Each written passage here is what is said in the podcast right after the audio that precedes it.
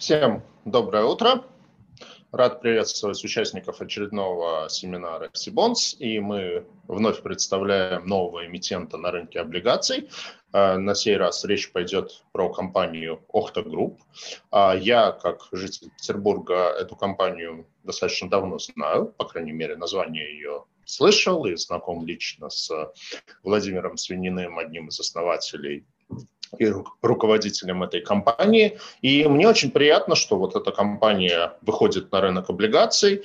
А, размещение предстоит довольно интересное, хоть и не очень большое, порядка 300 миллионов рублей, планируемая сумма займа а, сфера деятельности компании – это строительство и девелопмент, но при этом а, эту компанию, наверное, нельзя вот прям впрямую сравнивать с другими строительными компаниями, потому что здесь в большей степени она выступает в роли инвестора, в роли как бы такого, как, не знаю, квазиинвестиционного фонда, инвестирующего в проекты недвижимости. Ну, для знакомства с компанией мы сейчас посмотрим такой небольшой, совсем короткий ролик, после чего перейдем к общению с представителями компании и организатора облигационного займа.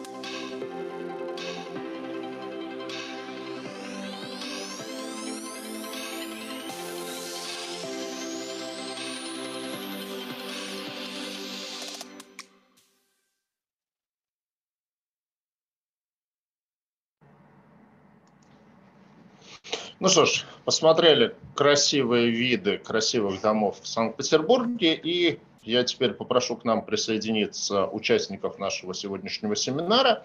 А, от компании Охта Group это Владимир Свинин и Дмитрий Киселев, и а, представитель компании-организатора размещения Septem Capital а, Денис Козлов.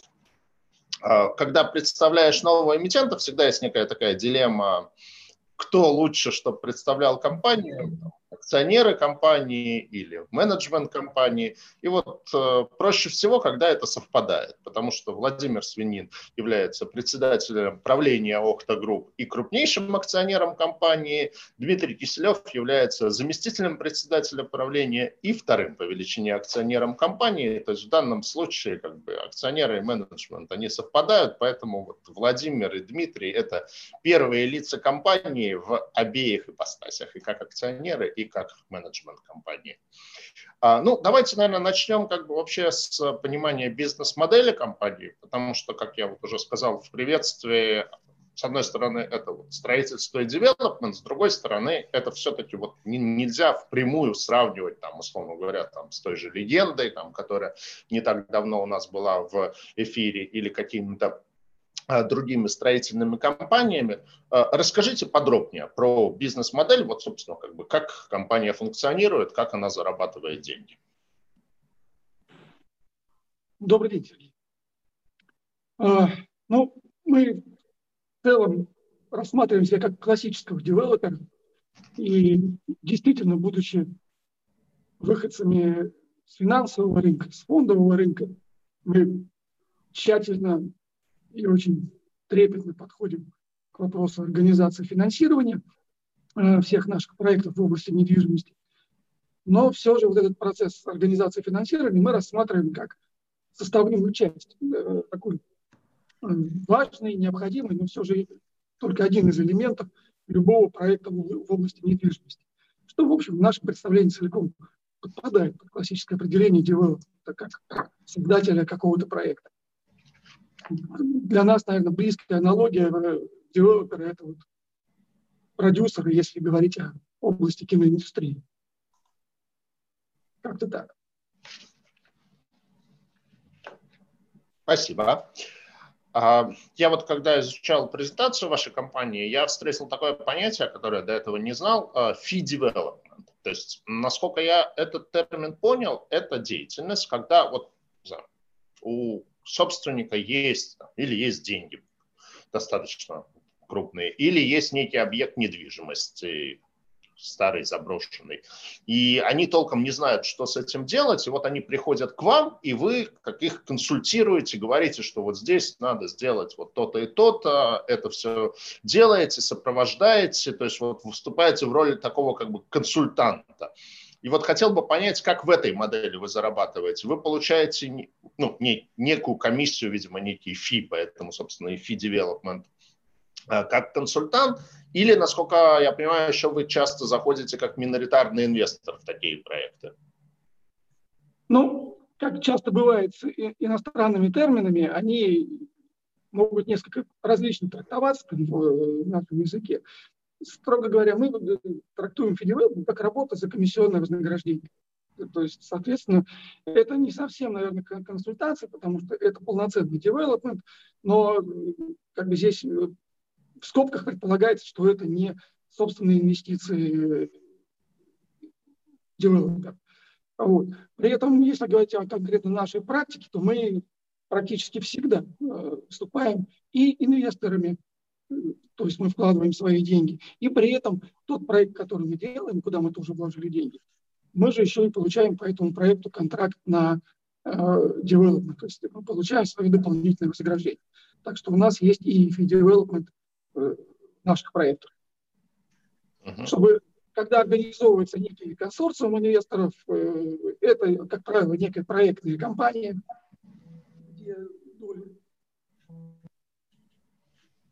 ну, я бы, может быть, добавил, что все-таки это не совсем консультант, это гораздо шире. Да? Консультант консультирует и, в общем-то, мало чем отвечает за результат своего труда. А development – это тот, кто шьет костюм, кто-то, кто везет проект до и до соответственно, какие-то консультанты по каким-то направлениям, а э, у нас, как субподрядчики, вполне могут появляться. Мы полностью отвечаем за проект. Ну и, наверное, нужно добавить, если э, проект интересный с финансовой точки зрения, то мы с удовольствием вкладываем туда деньги и становимся одновременно и фи-девелопером, и соинвестором, да, потому что, э, наверное, собирать инвесторов на тот проект, в котором не видно хорошей доходности, и пытаться стать неким фидевелопером такого проекта, наверное, это просто не совсем будет корректно с нашей стороны. А если там хорошая доходность, так мы и сами с удовольствием выступаем инвестором. Понятно. Хорошо, вот э, давайте как бы рассмотрим ситуацию. Вы входите с инвестором в некий проект. Ну, вот там, не знаю, чтобы э, для взять конкретный пример, там, вот один из ваших, насколько я понимаю, на данный момент крупнейших проектов – это Приморский квартал, и у вас там доля 30% и оставшиеся 70% у группы Мегалит. Вот а, вы, соответственно, являетесь миноритарным инвестором в этом проекте. Как строятся ваши отношения со старшим партнером, в данном случае с Мегалитом?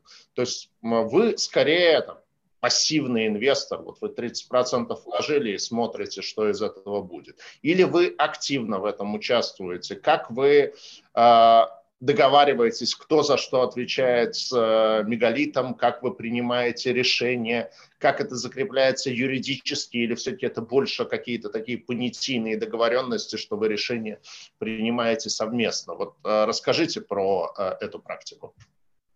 История с кварталам это скорее исключение. У нас нет таких других прецедентов. Я знаю, что на рынке они крайне редки. Это именно со-девелопмент. Еще и такой термин можно сказать. Потому что мы, покупая большой проект, больше 20 гектар, больше 400 тысяч метров, не имели ни мы, ни Мегалит возможности ну, получить этот проект э, в одиночку. Поэтому мы договорились о создании совместной компании для этого проекта и выступаем с девелопером. То есть в этой компании существует проектная команда, которая состоит из э, сотрудников э, Мегалита и Охты.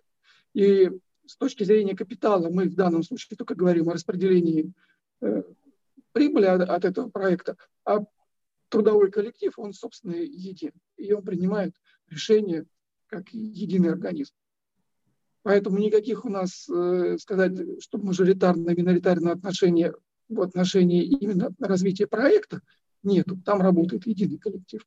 А вот в случае, если у нас возникнут какие-то корпоративные вопросы, то да, э, там будет уже э, измеряться количество голосов.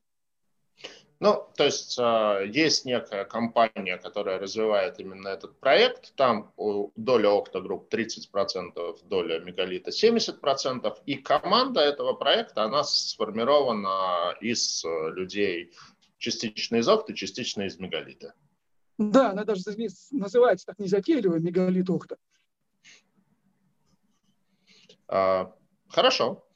А, Дмитрий, может быть, что-нибудь добавить по ну, я бы, наверное, добавил, что там достаточно подробно расписаны наши права как миноритарного акционера во всех документах, то есть нас оттуда, скажем так, наверное, невозможно выдавить из проекта.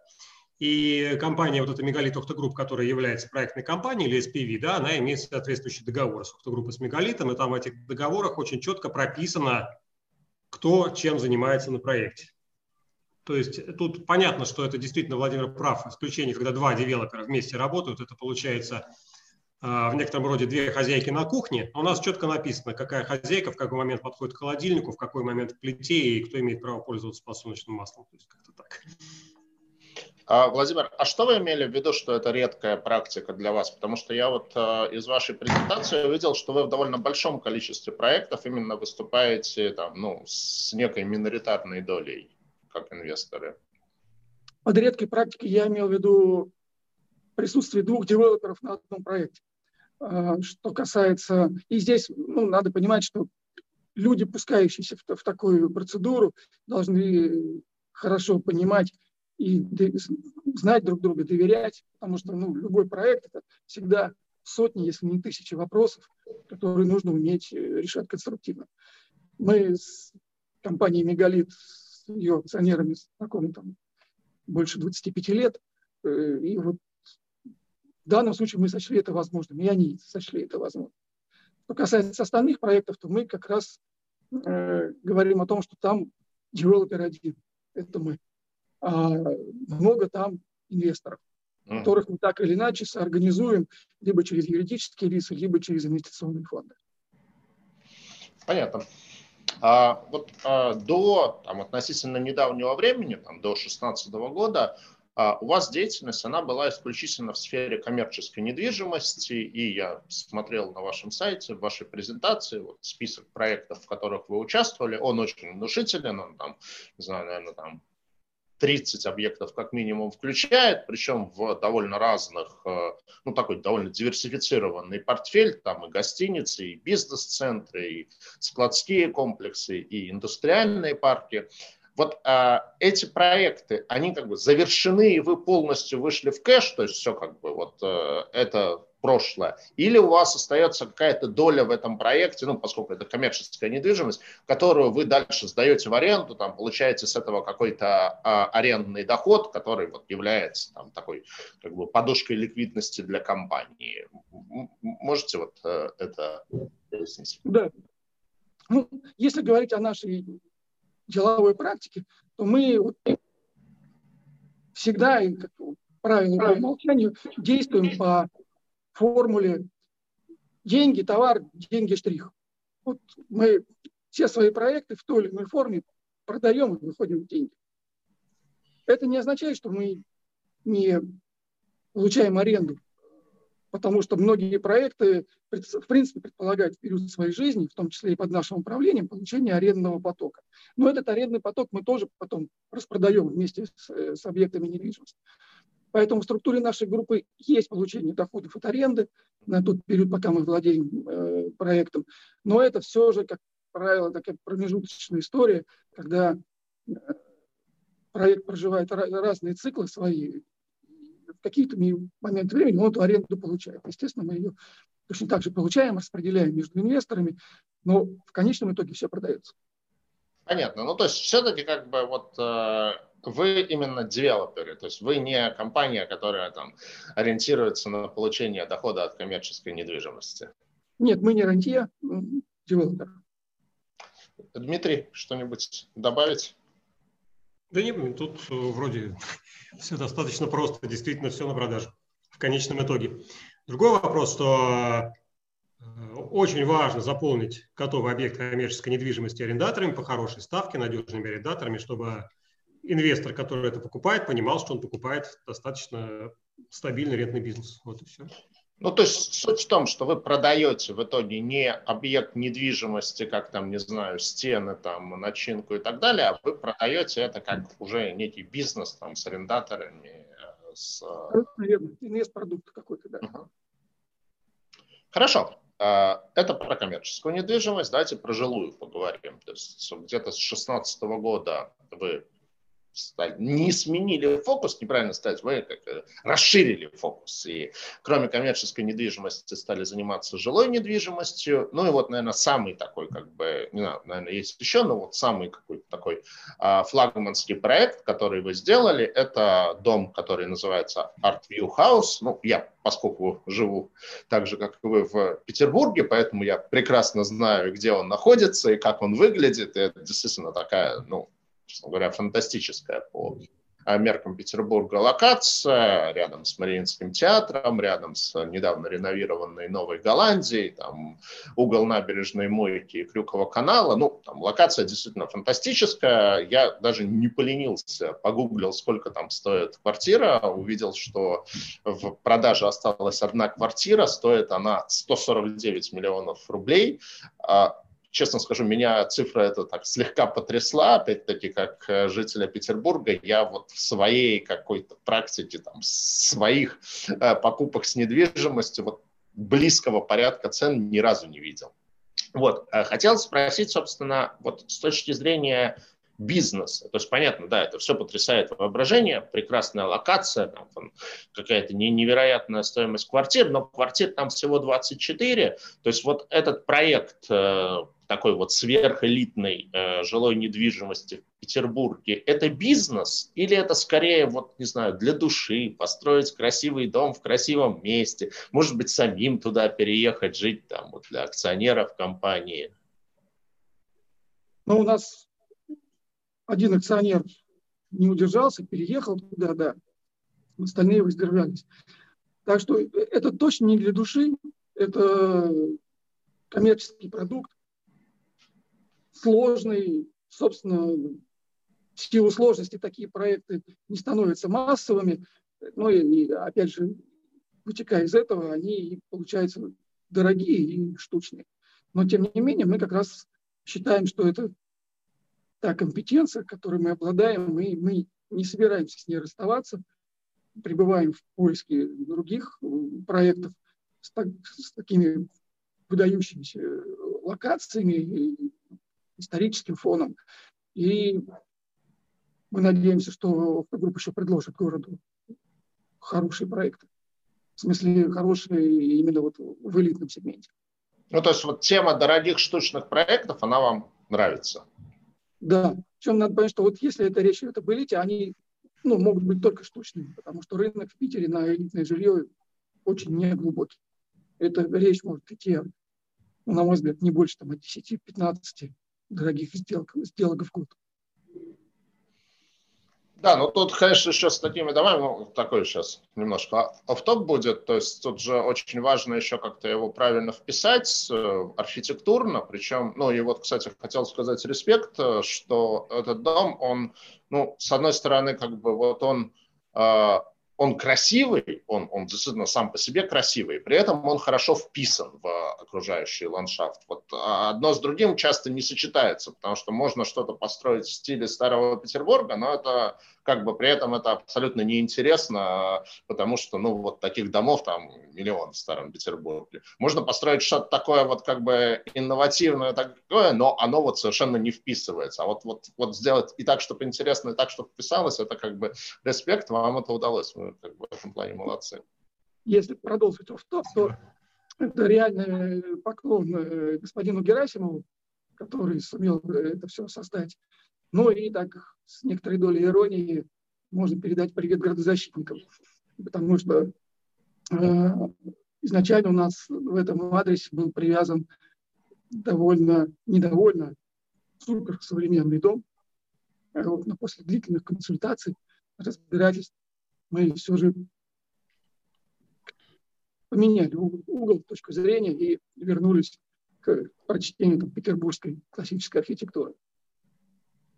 Угу. Ну, спасибо, да, действительно, вот мне, мне очень понравилось по дизайну.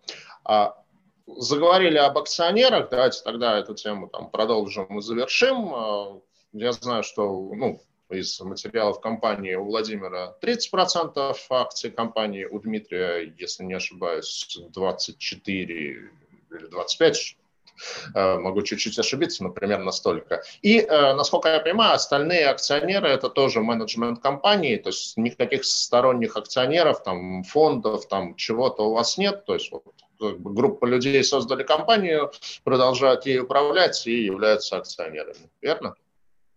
Собственно говоря, да, мы все работаем в компании, мы исторически все выходцы из промышленно-строительного банка, который сейчас стал филиалом ВТБ, вот, где мы, собственно, по-моему, Сергей с вами лет 20 с лишним назад первый раз встречались и знакомились.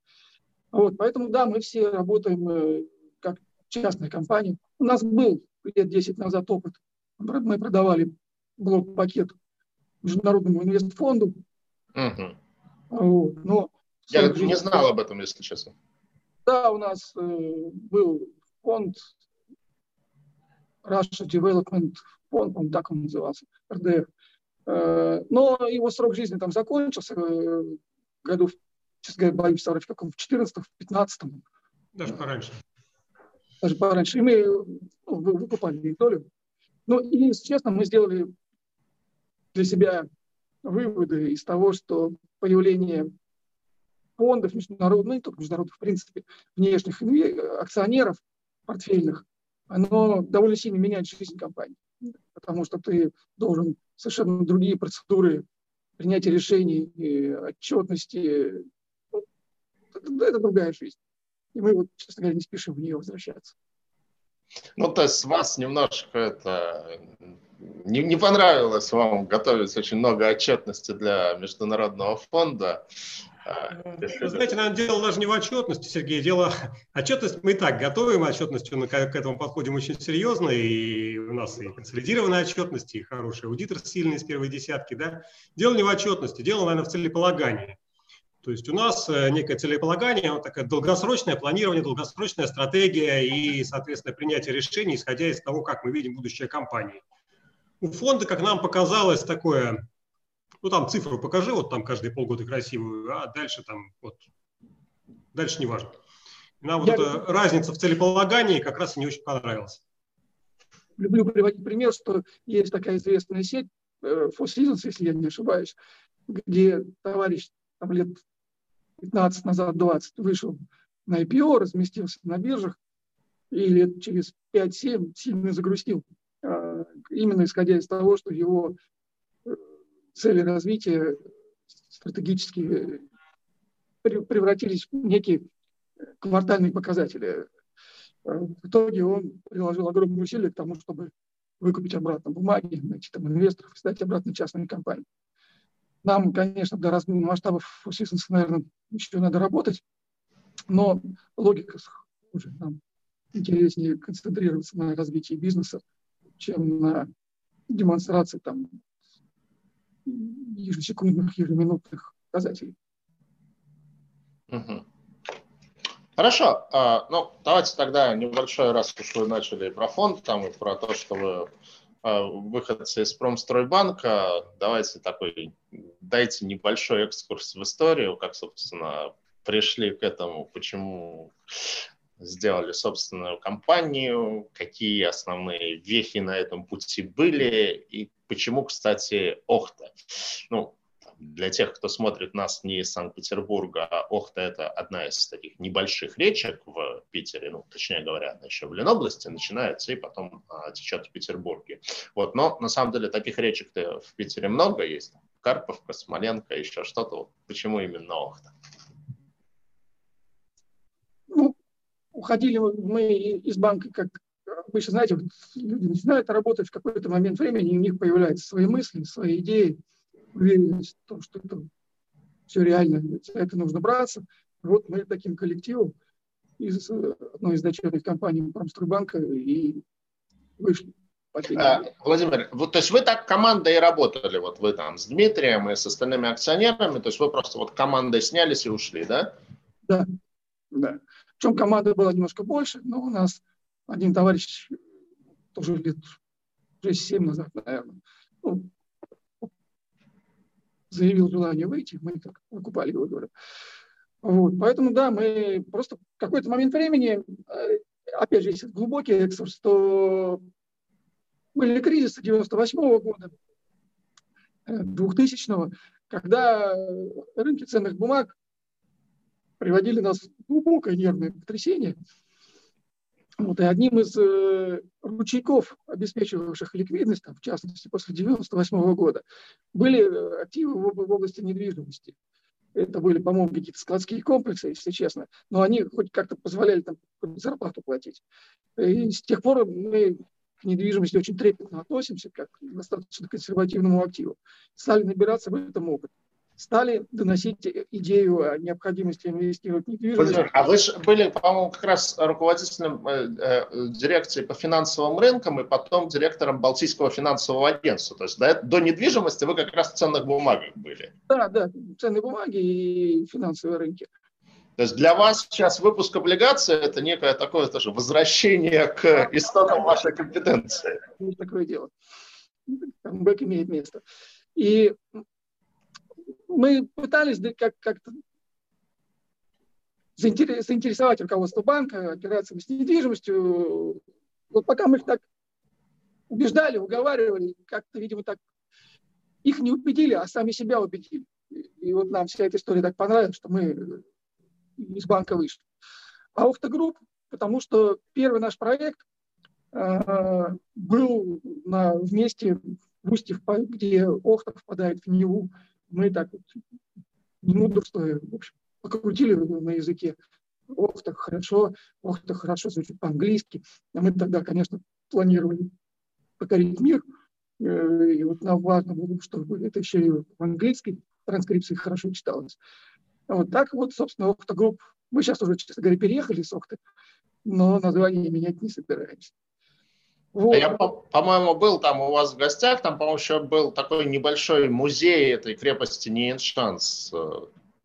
Это одни из, э, так скажем, ну, домашних заготовок и хитростей девелоперов. Да, вот мы делали проект на этом мысу, который исторически, э, это была крепость Ниеншанс. Э, мы знали, что у нас будут беседы пристальные с археологами, защитной общественностью.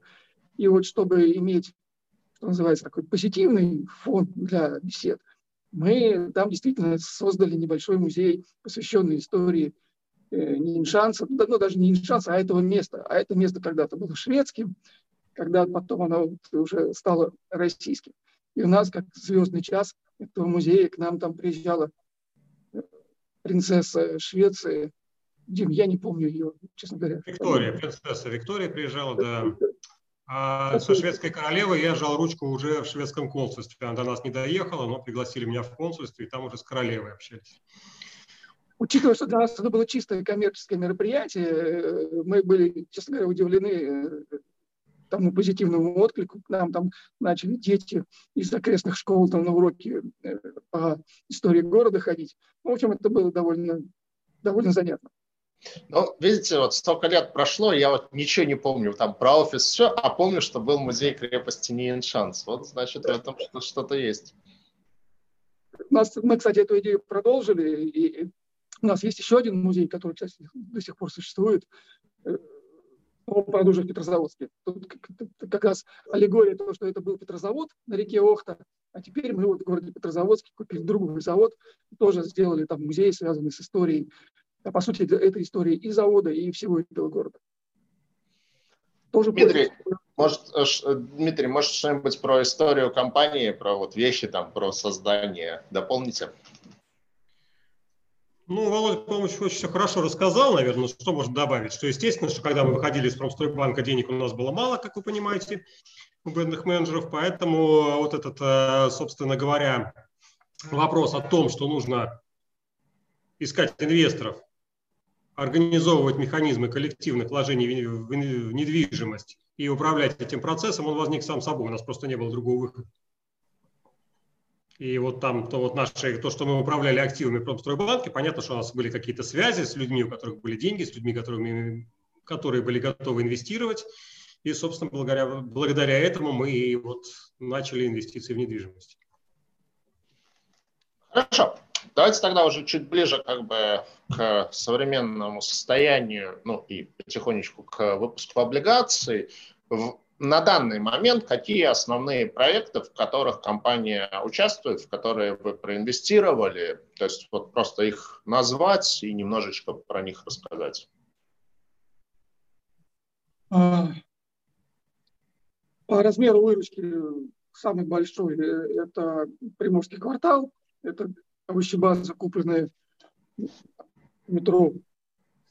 Этот проект уже начат, он идет под полными парами, там более 400 тысяч метров площадей, из которых, по-моему, 45 уже построено и сдано, и около 100 тысяч сейчас непосредственно в стройке.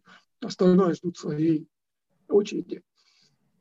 Такой масштабный, крупный проект.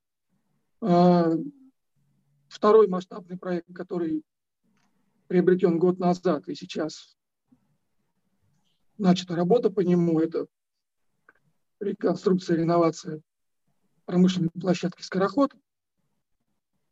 А, он не такой масштабный по метрам, это порядка 50 тысяч метров. Правда, вот, возможно, в ближайшие дни чуть-чуть расширится этот проект. Вот, это прекрасная история, связанная с такой, ну, у нас разные сленги внутри конторы. Мы там то Голландии, это называем Амстердамом, то там Старым Лондоном. Но это вот попытка создать такую вкусную, приятную территорию красного кирпича. И, собственно, сейчас это под полными парами реализуется. Что у нас еще в работе на сегодняшний день? У нас в работе проект Петрозаводский. Большая территория, порядка 20 гектар. А, там мы немного площадей оставили старинных, наверное, процентов 10 всего. А остальная площадка, она как раз ушла под жилье, самый центр города – там на Дима, если что, поправь меня, по-моему, 1060-70 сейчас запроектировано стройки, и, э, ну, она, собственно говоря, в процессе. В процессе. Да, 20 тысяч введено, и еще 60-70 дополнительно приблизительно будет, может, даже чуть больше. Ну, и плюс там есть бизнес-центры, торговые комплексы, площадка тоже интенсивно развивается. Есть у нас площадка, большая территория, порядка 25 гектаров э, в районе кольцевой автодороги на севере, которая сейчас полностью сдается в аренду. Это вот к вопросу о том, получаем ли мы аренду. Да, мы ее с большой любовью получаем. Но в целом это площадка под будущий девелопмент области жилья. Мы планируем получить необходимую градостроительную документацию. Сейчас все эти 25 гектаров сданы в аренду – но когда появится документация, мы там порядка 200 тысяч метров планируем стартовать э, со стройкой. Артвьюхаус уже закончен, как мы говорили. Дим, что у нас еще в стройке? Ну, в стройке, наверное, все. Сейчас вот мы начинаем проект еще непосредственной близости от Невской ратуши. По сути, заключили сделку вот буквально там в конце ноября. Это где Левис? Э, нет, нет, нет, это не где Левис, это участок примерно полгектара, э, прямо стенка в стенку с Невской ратушей на улице Моисеенко. Вот, э, там тоже будет жилой дом. Мы же когда-то ну, вот, сотрудничая с ВТБ начинали Невскую ратушу, собственно говоря, мы являемся родителями этой идеи. А, а, кстати, ну, такой немножко офф топ вообще как это считается, что удачно? То есть, я понимаю, была же идея, что все правительство города туда переедет, но в итоге, я так понимаю, кто-то переехал, кто-то не переехал, там бизнес туда переехал, то есть так гибрид в итоге получился. Слушайте, ну, вот та идея, которую мы когда-то там преподносили городу и ВТБ, она предполагала, что туда должно было переехать порядка 27 комитетов. И некая экономическая логика, которую мы там преподносили, что освободится порядка 20 зданий в городе, которые, будучи проданы на рынке, собственно, вернут все затраты на эту часть. Мы, когда проект начали, через некоторое время ВТБ э, настолько так, понравился этот проект, что он нашу долю выкупил. Мы, как уже говорили, все превращаем в деньги, поэтому мы долю продали. Но, тем не менее, с тех пор э, проект все-таки видоизменился. Поэтому я не могу вообще сказать, сколько туда комитетов переедет.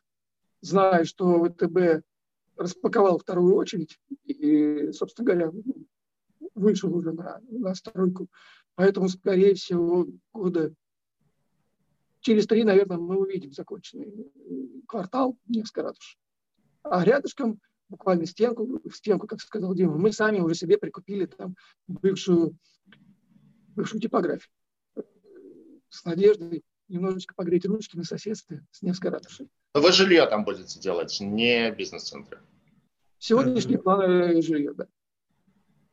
Для обитателей этих бизнес-центров. Логично. Как э, Петрозаводск попал к вам на карту? Как-то не слышал я о том, что Петрозаводск это активно растущий город. Что вас туда занесло? Занесла рыбалка. Езжу на Онегу ловить лосося. Ну, не буду хвастаться фотографиями. Большой там лосось, хороший. Все почему-то думают, что он только в Атлантике живет, но его много в Онеге, на Ладоге. Кстати, река Нева тоже самый крупный погоровье лосося когда-то было в реке Неве. Вот. Но, тем не менее, проезжая на эту самую рыбалку, я увидел огромную заброшенную территорию в самом центре города, начал задавать вопросы. Ну и поскольку девелопер во мне никогда не спит, даже на рыбалке, то вот как-то э, все это обросло конкретным интересом. Выяснилось, что площадка продается конкурсным управляющим, обанкроченным мы ее приобрели. И с тех пор развиваем. Вот. Не просто идет проект. Увидели некое недоверие со стороны, так сказать, местной и деловой среды, и жителей к, варягам, ну, которые неизвестно кто, неизвестно что. Э, ну, тем не менее, потихонечку, вот опять же, использовали технологию с музеем, Э, проводили всевозможные мероприятия. Дмитрий, автор всех этих мероприятий. Тихонько проект задышал. Э, задышал, заработал. Сроки оказались не такими, как мы себе предполагали. Ошиблись мы с глубиной рынка. Что и сколько можно продавать в Петрозаводске. Э, Все-таки не такой большой рынок, как в Питере, в Москве. Но, тем не менее, сейчас он нормально живет и работает чуть более медленными темпами. Так что благодаря пресноводному лососю мы теперь работаем в Петрозаводске. Я так понимаю, что следующим регионом присутствия будет Мурманск. Там, говорят, тоже рыбалка хорошая. А, Петропавловск, Камчатский не предлагаю, все-таки слишком далеко. А... Нас зовут э, в Мурманск, но вот пока наша деловая стратегия не предполагает. А, вот немножко тогда про среднесрочную деловую стратегию, там, ну, не на век вперед, но на ближайшие лет пять. То есть какие сектора интересны, там, в большей степени коммерческая, в большей степени жилая, там, в большей степени будете сами там, основным инвестором или миноритарным инвестором, ну и в плане регионов, там тот же Петрозаводск, это вот такой отдельно взятый проект или какие-то регионы тоже вам интересны будут еще? Ну, если говорить о регионах, то нам, наверное, пока только один регион еще интересен, это Москва. Uh-huh. Что, если говорить о наших там, ближайших планах по девелопменту, то ну, вот сегодня у нас сейчас четыре проекта э, уже распечатанных, распакованных, работают, там, два-три в стадии подписания документов. Вот. В целом мы бы, наверное, говорили о том, что в перспективе там, пяти лет мы должны выйти на 15, до 15 э, проектов э, в работе одновременно. Ну, вряд ли больше. То есть не, не, не будем строить иллюзии, что там, через 5 лет у нас будет 50 проектов. Мы считаем, что это вызовет ну, такой, может вызвать коллапс в управлении компанией. Поэтому пока, наверное, планы, скажем так, утроятся с точки зрения количества проектов. Если говорить о нашем участии в проектах, то у нас нет какого-то затвержденного правила, выступаем ли мы миноритариями или покупаем проект целиком на себя. Мы каждый раз ориентируемся на интересность проекта и то, насколько он по карману. И есть третий критерий – это степень сложности, которые э, к этому проекту прилагаются на входе. Потому что некоторые проекты настолько сложны, э, что мы понимаем, что мы не можем предложить инвесторам слишком неопределенные риски. Но, например, если вот у нас э, аппетиты, так сказать, зашкаливают, то мы можем купить проект целиком себе, расчистить э, все юридические нюансы и уже попробовать пригласить инвесторов уже в понятную для инвестора историю. Потому что инвесторы все-таки у нас все портфельные, и они не особо склонны слушать э, наше разбирательство, например, там, с градозащитниками, да, или там разбирательство по обеззараживанию территории. Они говорят, нет, парни, извините, нам вот деньги штрих, поэтому давайте что-то понятное.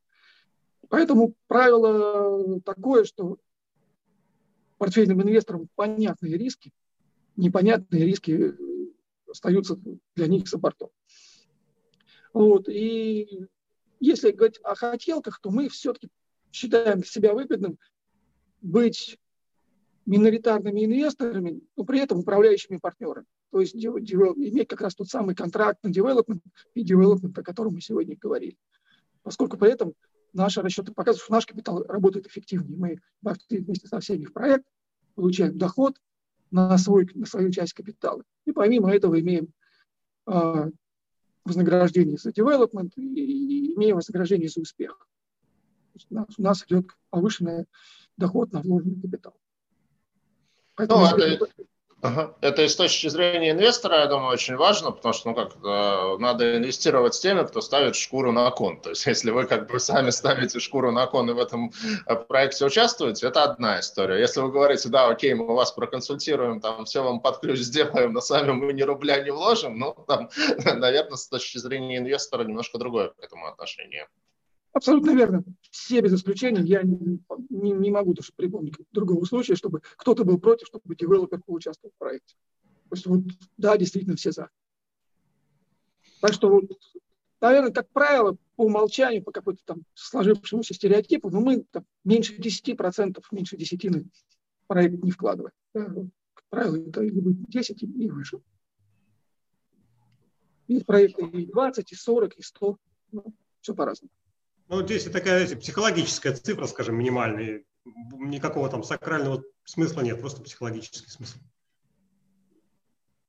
Хорошо. А, давайте так, ну, потихоньку дрейфовать в сторону э, обсуждения вашего выпуска облигаций. И ну, с точки зрения инвестора, ну, допустим, меня как потенциального инвестора, то есть я как раз примерно в подобный класс э, облигаций в том числе инвестирую, э, основное, э, что надо понимать, это какие потенциальные риски. Ну, вот понятно, что там, у девелопмента есть риски, это очень почему-то считается, как бы, мне кажется, немножко даже преувеличено эти риски, что это очень рисковый сектор, но все понятно, там спрос пойдет не так, там, у людей денег не будет, свернут льготную ипотеку, там, а, все что угодно. Но, как мне кажется, у вас еще накладываются некие специфические риски, связанные с отношениями с другими инвесторами.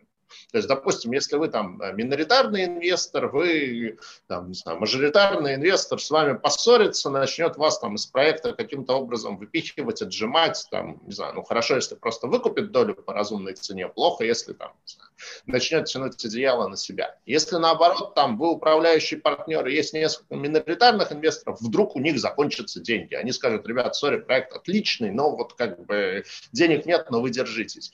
Вот а, как бы расскажите про то, как то есть понятно, что эти риски есть, вряд ли вот как бы можно сказать, не-не-не, это не бывает, там, такое невозможно. Я думаю, что они есть. А вопрос, как вы с этим работаете, как вы эти риски стараетесь минимизировать, вот а, таких сложных конструкций, что вы не одни в проекте, а у вас есть соинвесторы, и вы или миноритарный партнер, или мажоритарный партнер, но и в том, и в другом случае как бы есть риск партнеров.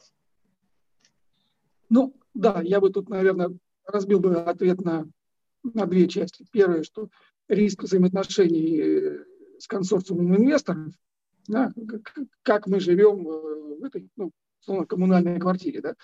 А, мы все уже по 20-30 лет в бизнесе прекрасно знаем, что люди не только дружат, да, но и бывает у них разногласия. Наша форма взаимоотношений с инвесторами, она развивается постоянно. Это не, не, не некая там, статичная конструкция. Если там, 20 лет назад мы, э, как и все, в основном пользовались э, долями в обществах, как отражением э, участия инвесторов, то с тех пор, особенно когда вышли из, из банка, мы развиваем историю, связанную с инвестиционными фондами, с ДПИФами, поскольку считаем, что этот инструмент является ну, сугубо профессионально, конкретно заточенным именно под инвестиционный процесс, в отличие от а, обычного юридического лица.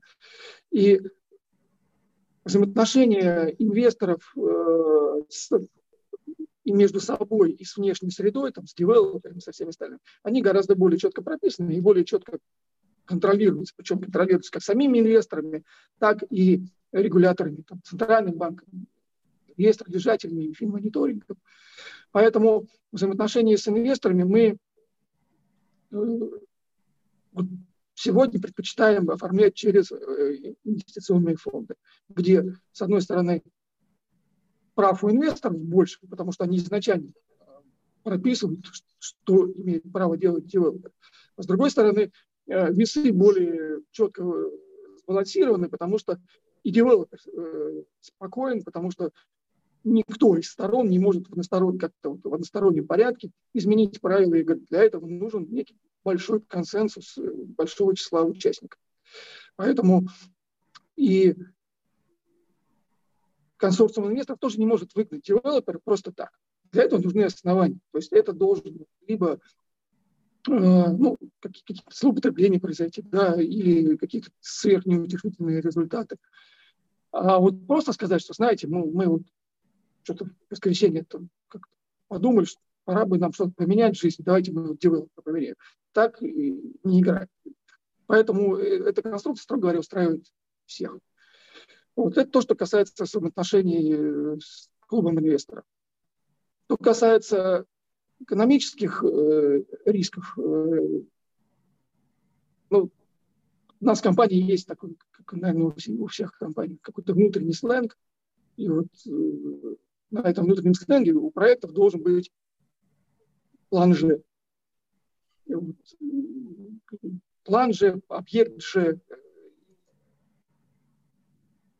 Говоря иначе, мы должны понимать, как выходить из проекта, если он не пошел, по каким-либо причинам. Вот мы очень все умные, там, рассчитываем риски, и вот что-то мы не просчитали, что-то мы не узнали.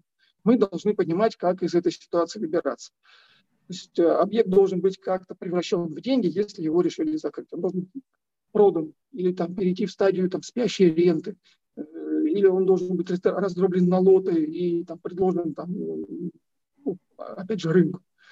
Вот. И вот мы считаем, что как раз поиск проектов, в которых есть план G, это вот хороший риск-менеджмент, поскольку он позволяет компании в случае неудачного проекта не умереть и закрыться, а как-то зафиксировать, э, может быть, убытки, может быть, э, низкий результат, но тем не менее перевернуть эту страницу, получить себе в багаж опыт и идти работать дальше, а не ставить крест и закрываться.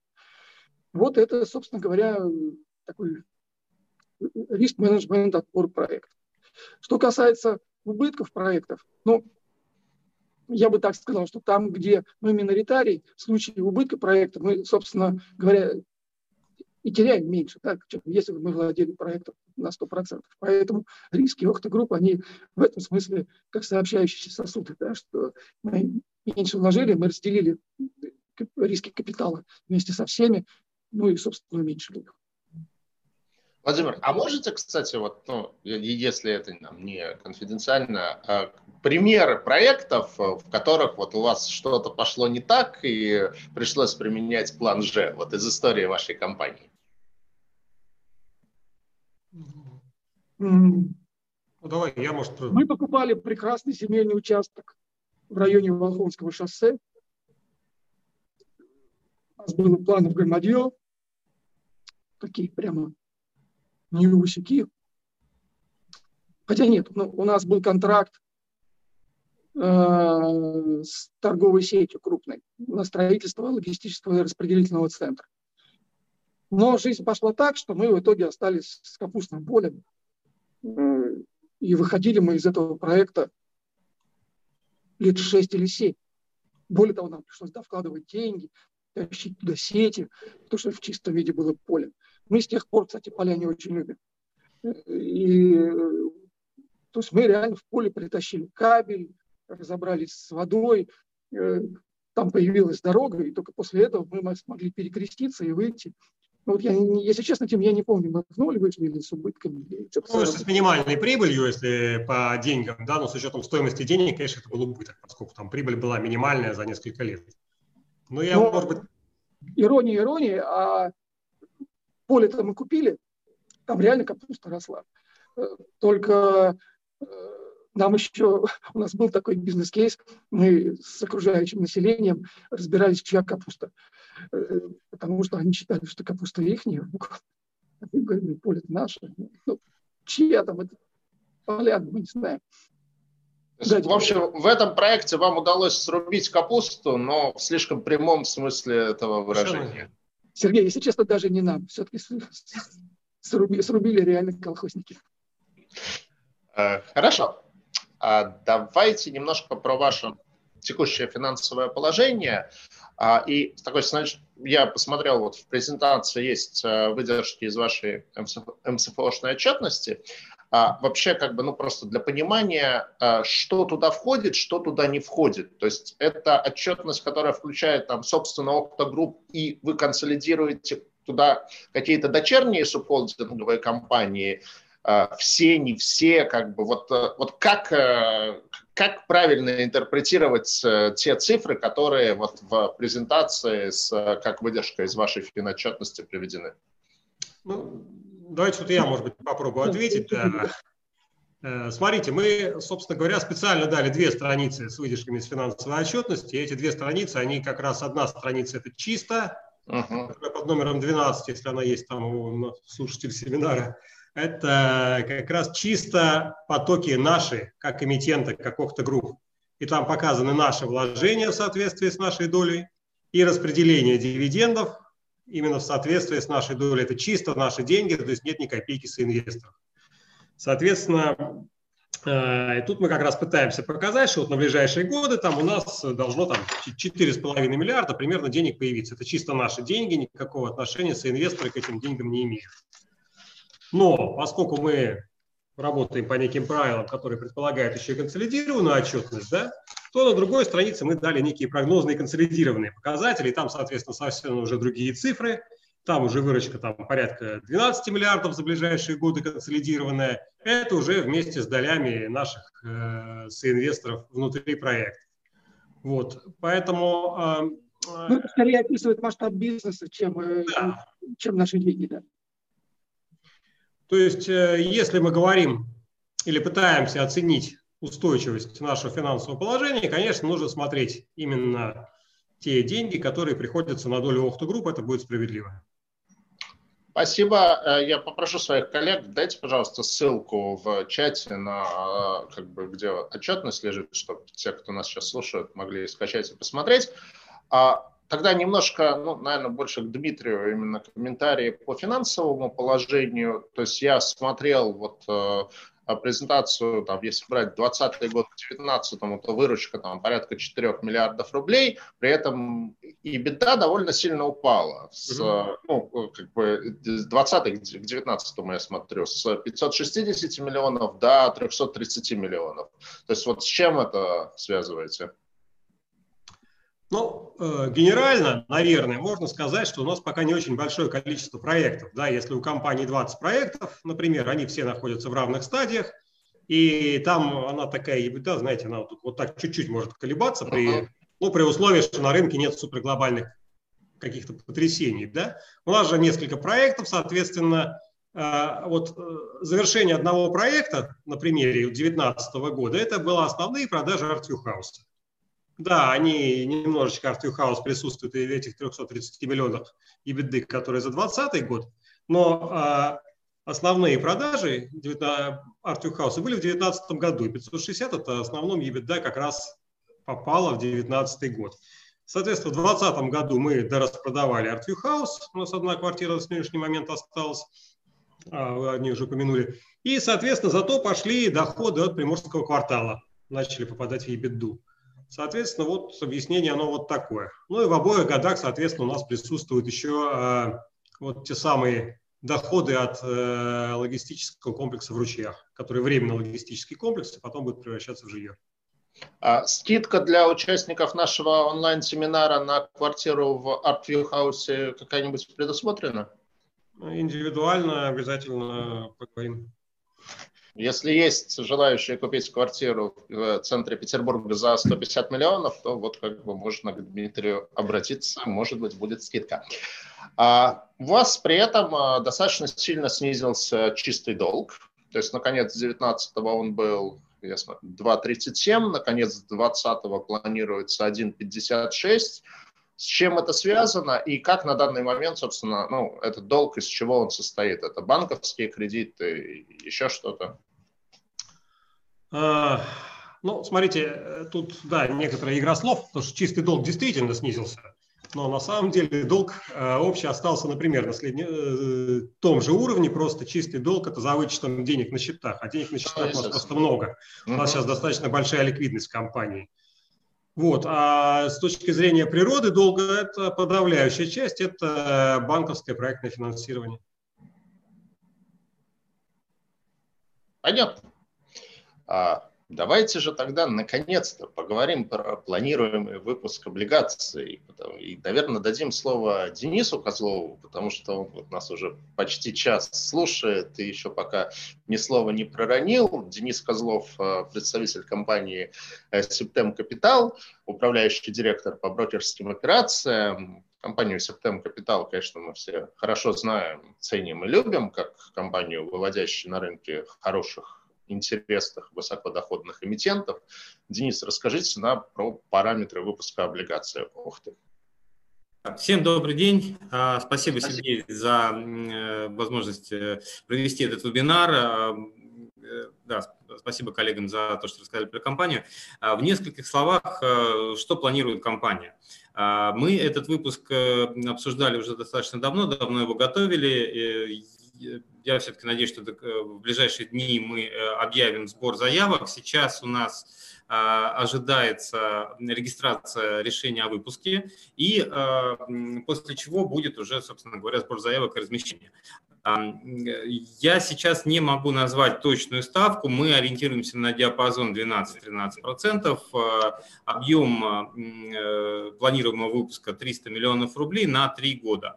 Соответственно, после регистрации выпуска мы уже официально объявим, компания раскроет сущфакт, мы официально объявим сбор заявок и э, будем рассчитывать, что в ближайшие дни будут еще и сами расчеты. Я бы хотел отметить, что у компании э, есть э, отчетность по МСФО, поэтому э, всех инвесторов призываю ознакомиться с этой отчетностью, почитать. У компании есть рейтинг BB-, тоже можно почитать отчет рейтингового агентства. А если есть какие-то вопросы по компании, по выпуску, всегда можно обратиться к нам. И эм, Дальше, э, скорее всего, вопрос э, к самой компании, э, потому что нас очень часто спрашивают, как компания планирует в дальнейшем свою жизнь на фондовом рынке, то есть какие размещения еще могут быть.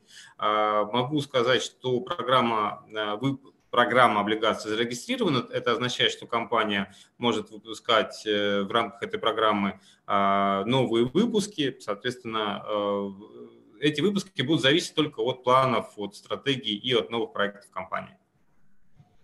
А, Денис, вот. три года без каких-то промежуточных оферт. И, и второй вопрос, BB минус от эксперта или от Акры? А, да, BB минус от эксперта, да, и три года будет без, без оферты амортизации, поэтому с точки зрения дюрации фиксированный купон, поэтому инвесторам это может быть достаточно интересно. А в той части, которая касается работы с экспертом, а, с рейтинговым агентством, можем еще отдельно об этом поговорить, как рейтинговые агентства смотрят на рынок э, недвижимости. К сожалению, у, у них, у всех, у Акро, у эксперта э, есть определенный скепсис именно в части недвижимости, который сформирован э, отказом, тем, что рынок отказался от э, э, простых ДДУ и перешел на ДДУ с искровыми счетами. Соответственно, э, по какой-то причине, вот я, честно говоря, не могу с этим согласиться, по какой-то причине э, рынок недвижимости, жилой недвижимости, коммерческой недвижимости, сам рынок оценивается э, не очень хорошо. Я не понимаю почему, потому что все-таки рынок недвижимости в России – это один из основополагающих вообще в принципе секторов экономики. То есть э, это триллионы долларов отставить рублей, конечно, да, а, каждый год а, жилой недвижимости сдается примерно на 3,5 триллиона рублей. Да, то есть рынок гигантский. Да, конечно, есть на этом рынке падения и взлеты, да, есть стагнации, э, есть вот как в этом году, например, а, э, колоссальный рост спроса, рост цен. Да, ну, можно долго спорить о том, чем он сформирован и будет ли он продолжаться в следующие годы, но тем не менее это это огромный рынок, и когда рейтинговые агентства берут и просто всех а, девелоперов а, под одну гребенку и говорят, знаете, у вас рынок плохой, поэтому вы все плохие. Ну, немножко странно, да, здесь я, извините, в такую заочную дискуссию немножко вступаю с рейтинговыми агентствами, но э, это, важно сказать, потому что на этом рынке действительно есть ниши и есть хорошие игроки, которые, э, ну, как, как уже коллеги сказали, компании почти 20 лет, э, и за эти 20 лет компания пережила разные периоды развития этого рынка, и, наверное, вот этот как раз, э, вот эта характеристика эмитента важнее, чем характеристика э, рынка недвижимости в целом. А, опять же, рейтинг первый, дебютный. А, будем смотреть, как этот рейтинг будет развиваться. То есть здесь важнее скорее то, какой рейтинг компания получит в следующем году, как она покажет свою динамику. Да, извините, что я немножко так нет, на, на рейтинговые особенности. Все правильно, я отчасти вас здесь поддержу, потому что вот у нас, например, в понедельник у нас будет э, семинар с еще одной компанией, тоже вот э, в этом же секторе, э, группа компаний «Пионер», и я вот читал рейтинговые отчеты эксперта и Акры про них, и в, в отчете Акра там как бы сначала идет абзац про то, какое у компании прекрасное финансовое положение, низкий долг, там ну, вот просто прям вообще как бы все прекрасно, и следующий абзац идет идет, но при, учитывая принадлежность к очень высокорисковому сектору строительства, в котором там зафиксировано много дефолтов, я что-то вот как-то пробовал вспомнить, какие вот дефолты, по крайней мере, на облигационном рынке я э, в этом секторе помню. 155, скорее всего, имелся в виду. Mm-hmm. Самый громкий дефолт э, девелопера Су-155, да. Ну, это когда было? А, ну, опять же, это было в обозримом прошлом, то есть это, если не ошибаюсь, 2015 год. Ну, да, ну вот все-таки это, ну, это не вчера было. А, Владимир, вы хотели, по-моему, дополнить что-то? Да, а, а, один из пунктов, который нас расстроил в отношениях э, с рейтингами, с, с рейтинговым агентством, это то, что они как раз посчитали что у нас очень сложная структура э, владения и инвестиций, и это как бы некий дополнительный риск. Э, а мы, собственно говоря, считаем ровно наоборот, что у нас такая структура э, оформления инвестиций и владения проектами, что она просто ну, идеальна. В этом смысле, ну, как мы сейчас понимаем, что рейтинговое агентство не очень знакомо с конструкцией коллективного инвестирования в недвижимость через ЗПИФы. Потому что этот механизм явно лучше, а за него должны плюс ставить, ставить минус. Ну, Владимир, здесь как бы важно понравиться все-таки не только рейтинговому агентству, а понравиться и конечным инвесторам, потому что, ну, вот э, там сплошь и рядом, особенно вот в этом секторе там строительства и девелопмента, там бумаги с одинаковым рейтингом могут отличаться по доходности там легко на 200 пунктов. Вот, вот рейтинг одинаковый, бумаги по доходности на 200 пунктов отличаются, потому что инвесторы вот оценивают по-разному. В этом плане, ну, вот я думаю, в том числе такие семинары, как вот этот, как раз они и должны формировать представление у конечных инвесторов по компании. А, смотрите, такой вопрос, вот, ну, просто исходя из масштаба бизнеса, там, вот, Приморский квартал, там, 400 тысяч квадратных метров, там, вот, Артвилл Хаус, там, с квартирами по 150 миллионов рублей, 300 миллионов рублей не, не слишком маленькая сумма для компании. То есть вот с точки зрения масштаба бизнеса, как такое ощущение, что... Или это вот просто как пробный шар, хотите попробовать, посмотреть, как это работает. Ну и связанный вопрос, вы уже упомянули, что у компании сейчас довольно большой кэш как бы на счетах. То есть зачем тогда еще привлекать как бы облигации, куда эти деньги планируется направить? Вы правы, это пробный шаг. Ну, мы для себя, наверное, даже больше считаем, что это пробный шаг. Мы хотим, чтобы э, инвесторы посмотрели на нас, познакомились с нами. Потому что, строго говоря, для девелопмента, в нашем сегодняшнем понимании, конечно, нужны э, цифры, измеряемые миллиардами, хотя бы единицами миллиардов, да, со сроками 5 лет и более. Но мы понимаем, что мы в начале пути, и нам просто эту дорогу надо пройти. И вот сейчас мы такие приходим на, на рынок, говорим «здрасте, посмотрите на нас». Поэтому сказать, что нам эти деньги сейчас сильно нужны там, для нашей ликвидности или э, для покупки проектов, нет. Но мы все-таки вынашиваем планы, что через год, когда-то там нам потребуется больше средств, мы хотим, чтобы рынок нас уже знал. Вот так. Спасибо. Давайте еще тоже затронем вопрос, он там не совсем про облигации, но я вижу в ленте его там задали, и он всегда задается на семинарах с э, девелоперами. Ожидаете ли вы роста цен на недвижимость в 2021 году? Ну, ну, в 2020 году был довольно ощутимый рост цен на недвижимость, при этом как бы много разговоров про то, что это некий пузырь из-за программы льготной ипотеки, что вот в 2021 году ее могут свернуть и что тогда будет. Вот ваш взгляд на цены на недвижимость. Ну, мое, мое мнение, что рост цен уже выбрали, скорее всего. Поэтому мы, с точки зрения моего прогноза, вышли на некое плато, на котором какое-то время будем находиться. Слово ну, плато мы... сейчас, мне кажется, лучше не употребляется. Оно имеет это уже коннотацию такую только с ковидом связанную. Ну, да. А, я считаю, что, а, конечно, наверное, когда-то э, госпрограмма поддержки ипотеки должна будет закончиться, как все временные все госпрограммы.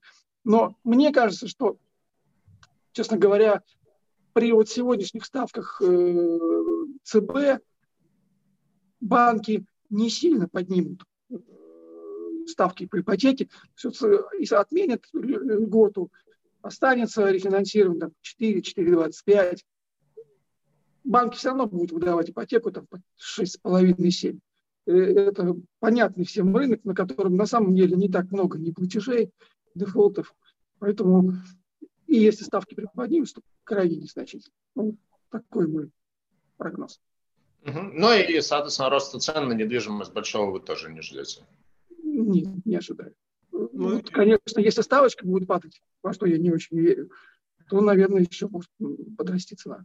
Но я думаю, что существенного изменения ставок уже не будет.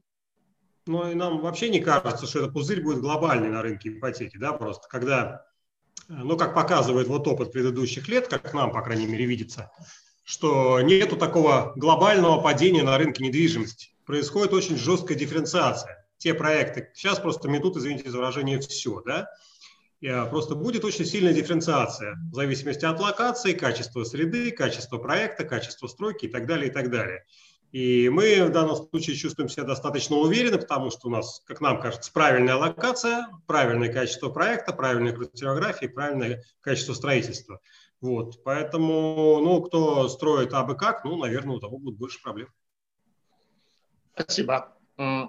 Владимир, вот такой вопрос, он, я думал, что это будет скорее автопом, а вот сейчас понял, что это как раз-таки очень связано с э, темой э, э, вообще как бы вот, э, и выпуска облигаций, и финансирования компании, это деятельность вашей управляющей компании. То есть вот есть как бы Охта Групп, как э, юрлицо, как, соответственно, вот эмитент облигаций планируемый, и у вас есть управляющая компания, которая называется «Свинины и партнеры», которая управляет э, э, закрытыми паевыми фондами.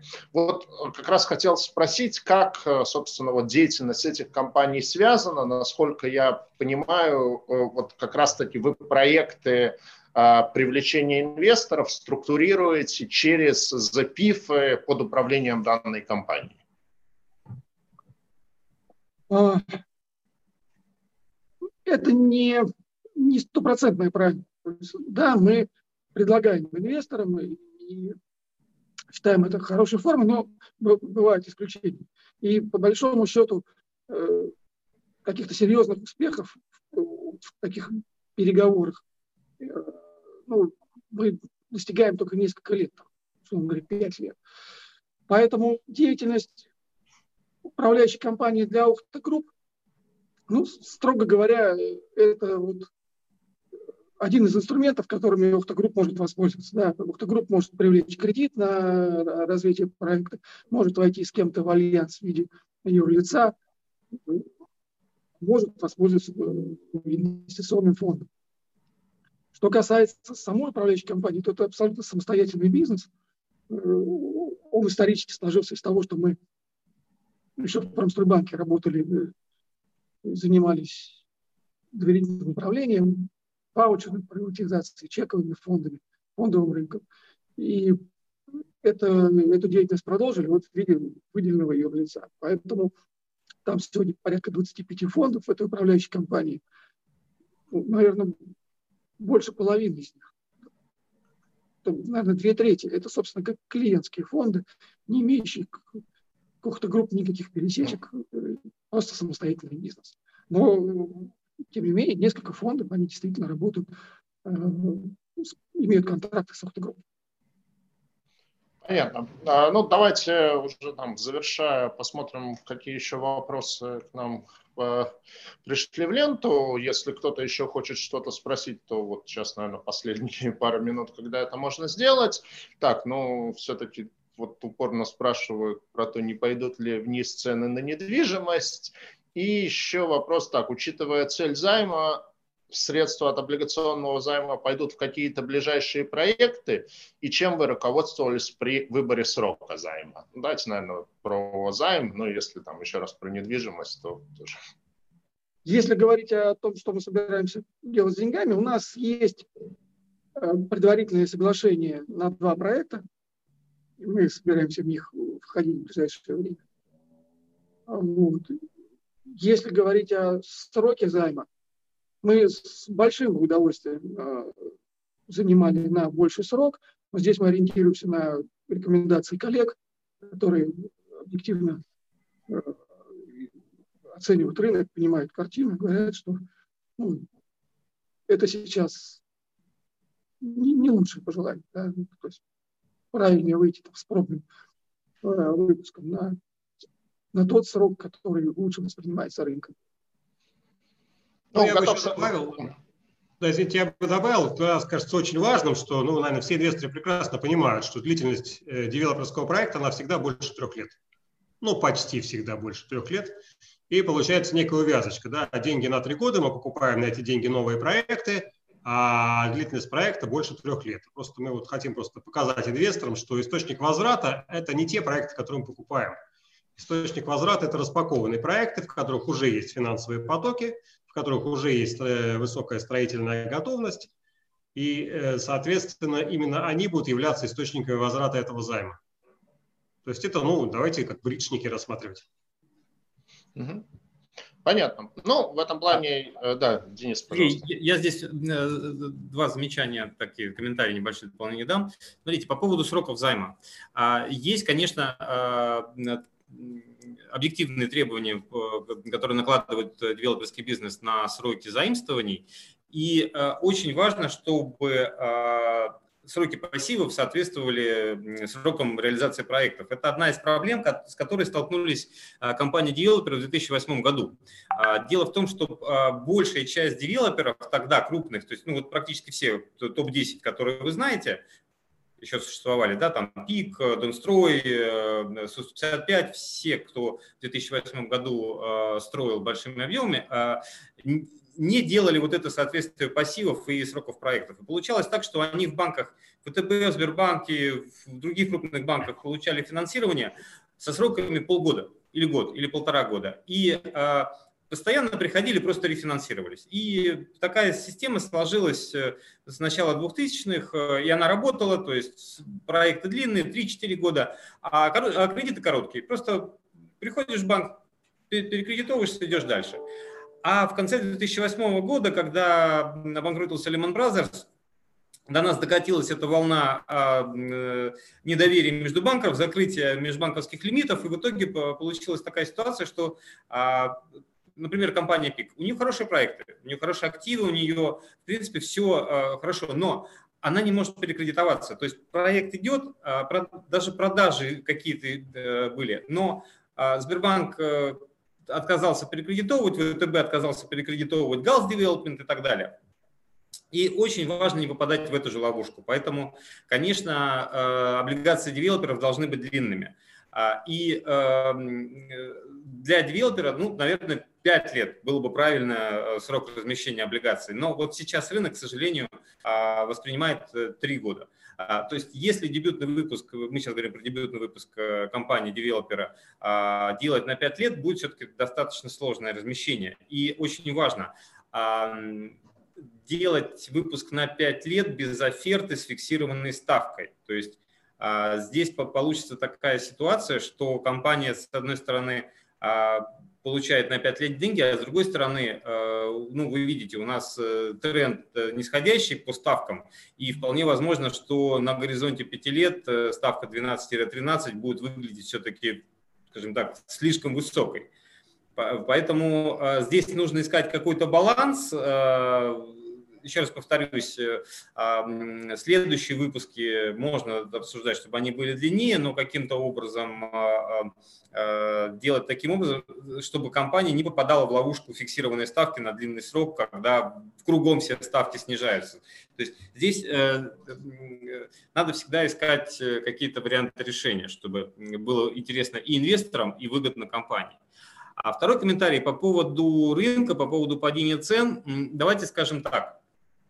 Э, у нас э, рынок недвижимости до момента введения скроу э, был практически ну, мало фрагментирован. Да, была элитка, был бизнес-класс и был там масс-маркет. И понятие, ну давайте так, вот, прямым текстом говорить, понятие гетто у нас не было. А сейчас а у нас начинает формироваться гетто, к сожалению. Да? То есть, может быть, кто-то, кто обидится на эти слова, но вот, вот эти вот районы массовой застройки за МКАДом, за Петербургским КАДом, когда э, очень плотно все стоит, окна в окна, маленькие квартирки, один выезд, по два часа надо потратить, чтобы выехать с этого, потом два часа вернуться. То есть э, вот да, про такие районы можно сказать, что ну, там вряд ли есть шансы какие-то на то, что цены будут расти или хотя бы оставаться на тех же уровнях. А вот э, дома хорошие, с хорошей локацией, они вне зависимости от любого кризиса будут э, хорошо продаваться, и там э, квартиры будут всегда стоить дорого. То есть, ну, а, стандартное правило недвижимости location, location, location, да, то есть в этом смысле Охта Групп – это как раз та компания, которая гибкая, мобильная, не зависит от какой-то большой э, строительной э, инфраструктуры, производственной инфраструктуры, которую нужно обязательно, обязательно нужно ее загружать, чем-то строить, миллионы квадратных метров. Вот у Охта Групп этого нет. То есть если есть хороший проект, Охта э, Групп быстро принимает решение и быстро его строит, и у них отработана система, в компании отработана система тендеров, то есть подрядчики, поставщики и так далее. А если вы такая большая компания, как ЛСР или ПИК, ну, вам при, приходится строить много, и вам приходится как раз играть вот в эти игры с большими микрорайонами и с, вот к ним как раз вопрос, что будет с ценами у них на жилье, а у Охта Групп как раз э, этот вопрос в меньшей степени да, волнует. Почему? Потому что, опять же, умение выбирать правильные локации. Да, вот Извините, что долго, но просто это действительно очень важные вопросы, которые всегда задают. И э, нужно понимать, что рынок недвижимости, он это не нечто монолитное, это очень сильно сегментированный рынок. И когда говорят рынок недвижимости, всегда надо пояснять, какой сегмент, какой вот сектор, да, где, что. Если мы говорим про человейники, да, там цена будет падать, все, там вариантов нету. А если мы говорим про какие-то уникальные, интересные проекты с хорошими локациями, они всегда будут в цене, независимо, кризис, не кризис. То есть, ну, так работает рынок недвижимости во всем мире последние тысячу лет. Денис, если по каким-то причинам в стране э, накроется рынок облигаций, тьфу-тьфу-тьфу, стучу по дереву, я думаю, вы прекрасно сможете продавать недвижимость, а, а, особенно элитную. Ну что ж, давайте, наверное, уже завершать. Я в качестве уже совсем такого финишного вопроса, вот э, вообще не относящегося к рынку облигаций. Хотел бы Владимира спросить, я помню, когда у вас э, когда-то давно был в гостях в офисе, у вас была такая замечательная коллекция сувенирных разных свинок, ну, видимо, когда не вашей фамилии. Э, хотел спросить, продолжаете ли вы их собирать, и, может, когда-нибудь в каком-нибудь проекте будет музей свинки? Сейчас продолжаю собирать. Музей свинки не планирую, ну, у меня сейчас скорее архив свиней, потому что их так много, что большая часть из них складирована. Ну, друзья, товарищи постоянно что-то мне буквально пару дней назад тут новая свинья ко мне приехала. Замечательно. Вот такой скорее кабан. Ну, да. А что да, собираю. Ну, честно говоря, выставить их просто негде. Их очень много. Ну, надо делать музей, надо делать. А, ну что ж, а, господа, спасибо огромное а, участникам, спасибо Владимир, а, спасибо Дмитрий, спасибо Денис. Было интересно, много нового там я сам для себя узнал, и, надеюсь, наши слушатели тоже. Ну и, конечно же, желаю успешного размещения ваших облигаций, успешного размещения следующих выпусков облигаций, чтобы этот инструмент вам зашел, вам было хорошо, комфортно им пользоваться. Ну и поздравляю и Владимира, и Дмитрия с таким вот своеобразным камбэком на рынок ценных бумаг, с которым вы когда-то начинали. Спасибо всем за внимание. Спасибо большое. До свидания. Спасибо. До свидания. До свидания. Завтра, завтра запись на YouTube, да? Ожидаем. Да, завтра запись на YouTube. Все, отлично. Я тогда ссылкой поделюсь э, с теми, кто не смог присоединиться, то, что уже спрашивали. Спасибо, до свидания. Все хорошо.